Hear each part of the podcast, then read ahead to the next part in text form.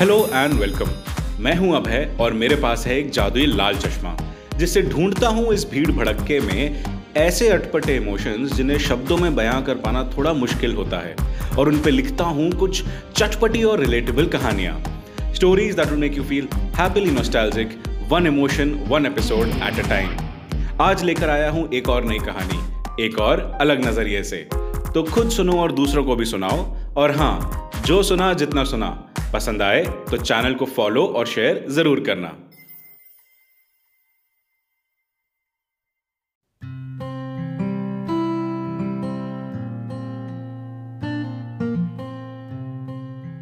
मान लीजिए आप हाईवे पर गाड़ी चला रहे हैं। हाईवे के दोनों साइड खेत हैं।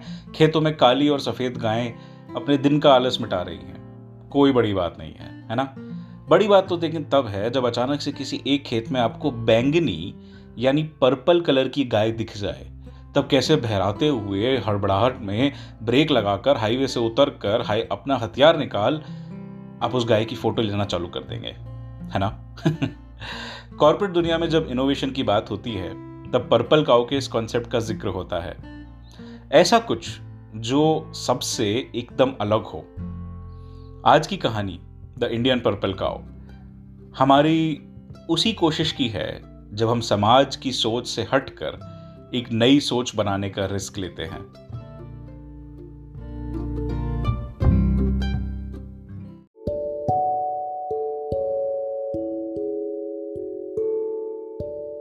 मंत्री जी, अरे ये कोई सरकारी दफ्तर थोड़ी ना है जहां पान की पीक की तरह आप कोई भी बेफिजूल का आइडिया थूक देंगे। अरे आपका ये सॉल्यूशन करंट नीड के लिए इफेक्टिव है लेकिन ऑपरेशनल नहीं है। बाकी सब भी फिर से सुन लें कान खोल के अच्छे से कि इस सोल्यूशन का इकोनॉमिकली वायबल, बेनिफिशियल और ऑपरेशनली सेल्फ सस्टेनेबल होना बहुत ज़रूरी है, जिसका लाभ हर आने वाली पीढ़ी उठा सके और जिसमें अमीर गरीब किसान बनिया सबको बराबर से शामिल किया जा सके।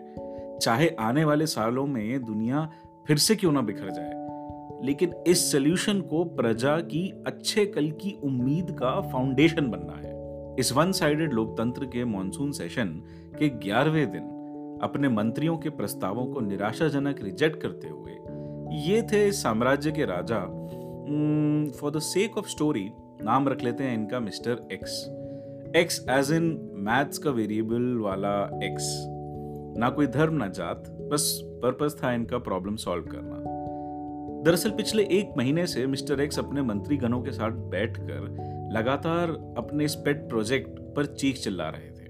वो चाहते थे कि जंगों के बाद प्रजा को वॉर के शौक से रिकवर करने के लिए कुछ मदद देनी चाहिए, इकोनॉमिकली ही नहीं बट इमोशनली भी। पर किसी नॉर्मल लोक विकास बिल की तरह अब ये भी बस फाइलों में खिंचता चला जा रहा था और ये देखकर मिस्टर एक्स अब बहुत ज़्यादा गुस्से में आ रहे थे। सरकारी खजाना ऑफकोर्स यूज हो सकता था पर वो तो घोटालों के चलते वेरिएबल था ना, और इस बार भी जंग में उसके लुटने की नौबत ऑलमोस्ट आ पड़ी थी। तो क्या ही रहता बांस और कैसे बचती बांसुरी। इसलिए मिस्टर एक्स को कुछ ऐसा सोल्यूशन चाहिए था जो लॉन्ग टर्म में भी सेल्फ सस्टेनेबल हो और जो सरकारी खजाने जैसे फिक्स्ड एसेट से जितना हो सके उतना इंडिपेंडेंट हो। जहां नाम का ऑपोजिशन पार्लियामेंट में मूंगफलियां तोड़ रहा था, वहीं राजा के खुद के मंत्रियों ने जी जान लगा दी थी। लेकिन अभी तक के सॉल्यूशंस इम्प्लीमेंटेशन में कहीं ना कहीं सेलेक्टिव हो रहे थे। पूरी प्रजा के लिए कॉमन ग्राउंड्स पर कुछ नहीं मिल पा रहा था। तो फिर चल रही बहसबाजी के बीच में एक मंत्री उकता गया, हाथ जोड़कर उसका पारा फूटा और वो जोर से चीखा कि हे महाराज, हे महाराज, हमसे तो ना हो पाएगा। आपकी एक्सपेक्टेशंस को तो शायद अब सिर्फ भगवान ही पूरा कर सकते हैं। ये सुनते ही कोने में गर्दन झुकाए खड़े राजा के दिमाग की बत्ती जली। उसका निराशाजनक चेहरा धीरे धीरे खिरने लगा और वो उल्लास से चीखा, अरे हाँ भगवान, चाहे जंग हो, आपदा या खुशी, जो एक चीज सब में कॉमन रहती है वो है हम लोगों की धर्म पर आस्था और विश्वास। अच्छा, यहां मैं क्लियर कर दूं एक चीज कि इस साम्राज्य में धर्म की डेफिनेशन वो नहीं है जो आप और मैं आजकल टीवी में देख सुन रहे हैं। ये वो जमाना था जब धर्म was just a way of life, जीने का एक मोस्ट ऑप्टिमल सलीका, जब ग्रंथों में इतना ही लिखा था और उतना ही इंटरप्रेट किया जाता था कि सार्थी जीवन जीने के लिए केवल रोटी कपड़ा और मकान ही काफी है। खैर, फिर इस आइडिया से एक्साइट हुए राजा ने अगले दिन दरबार में सभी धर्मगुरुओं को बुलाया और उन्हें अपने आइडिया के साथ साथ सारी एक्सपेक्टेशंस भी सेट कर दी। क्योंकि डंडा सीधा ऊपर से पड़ रहा था, इसलिए इस बार मस्के के साथ साथ मेहनत की चपत भी लगाई गई। ठीक सोलहवें दिन पाँच सौ पचहत्तर पन्नों का प्रपोजल यानी प्रस्ताव राजा को सबमिट भी हो गया और पंचुअलिटी से खुश हुए राजा ने फिर अगले दिन से ही उसे तुरंत रिव्यू करना भी चालू कर दिया। सेक्शंस में बटा हुआ प्रपोजल इकोनॉमी के मल्टीपल टच पॉइंट्स को बखूबी कवर कर रहा था। जैसे वन ए में पूरे आइडिया का कोर कॉन्सेप्ट लिखा था कि शुरुआत के लिए बचे हुए सरकारी खजाने से धर्म को पूजने के स्थान बनाए जाएंगे। इससे ठेकेदारों का रोल क्रिएट होगा और सप्लाई चेन में मौजूद मूर्ति कारीगरों से लेकर इंजीनियरों तक सबका फायदा होगा। फिर पूजा अर्चना के नियम बनाए जाएंगे जिसमें अगरबत्ती बनाने वाले से लेकर फल फूल कपड़ा बेचने वाले सभी व्यापारी तक सबकी बिक्री होगी। ये मॉडल सेल्फ सस्टेनेबल रहे, इसलिए हर विजिट में आम प्रजा को अपनी इनकम में से थोड़ा थोड़ा दान करने को प्रेरित किया जाएगा। सेक्शन टू डी में धर्म को रीति रिवाज से अमर रखने की बात की गई थी। ये कॉन्सेप्ट्स जनरेशन बाय जनरेशन घर और समाज के हर इंपॉर्टेंट छोटे बड़े काम और फंक्शन में विदाउट प्रेशर पास ऑन होते रहेंगे। लॉजिक और धार्मिक किरदारों से इन सभी रिवाजों की एक बैक स्टोरी बनाई जाएगी ताकि आगे आने वाली किसी भी जनरेशन के किसी भी चतुर को शांत किया जा सके।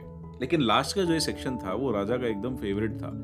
क्यों, यूं तो लोग नॉर्मल पूजा पाठ दुआ अर्चना करेंगे ही, पूरे साल में अलग अलग इंटरवल्स पे बिखरे होंगे ऐसे इनिशिएटिव्स जिनसे इकोनॉमी में एकदम से बूम आएगा। बाय डिजाइन एक धर्म के त्यौहार दूसरे धर्म के त्यौहार से ओवरलैप नहीं करेंगे ताकि एक धर्म के लोग अपने से दूसरे धर्म के त्योहारों में भी शामिल हो सके।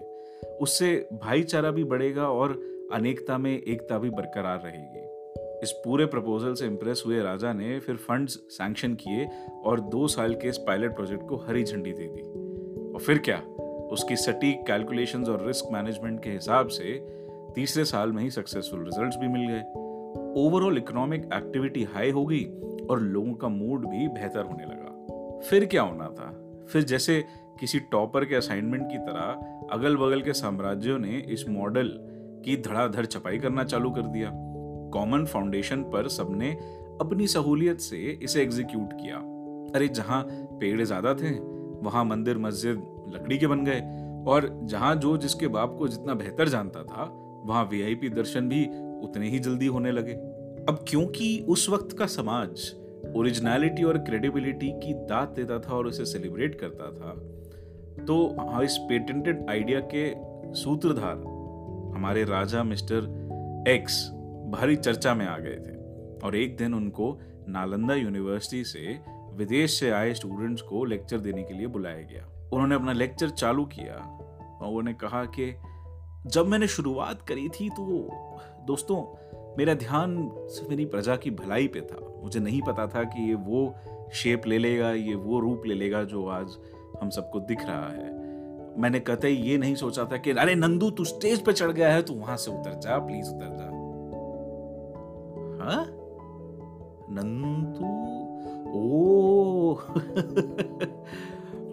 बिमला मौसी की नंदू को लगाती चीख से मैं अपनी काल्पनिक दुनिया से बाहर वापस अपनी बालकनी में आया जहां से बैठे बैठे मैं नीचे चल रही गणपति विसर्जन की तैयारियों को देख रहा था। अक्सर किताबों में जो लिखा होता है उसे हम सच मान लेते हैं, स्पेशली तब जब उसमें लिखा फॉर्मूला या फंडा एकदम हमको सूट कर रहा हो, हमारे लिए रिजल्ट्स दे रहा हो। लेकिन वास्तव में क्या वाकई किसी को पता है क्या कि शब्दों के पीछे का सच क्या है, कि असल में त्योहार भगवान या शास्त्रों की देन है या फिर बस एक राजा का पर्पल काव आइडिया।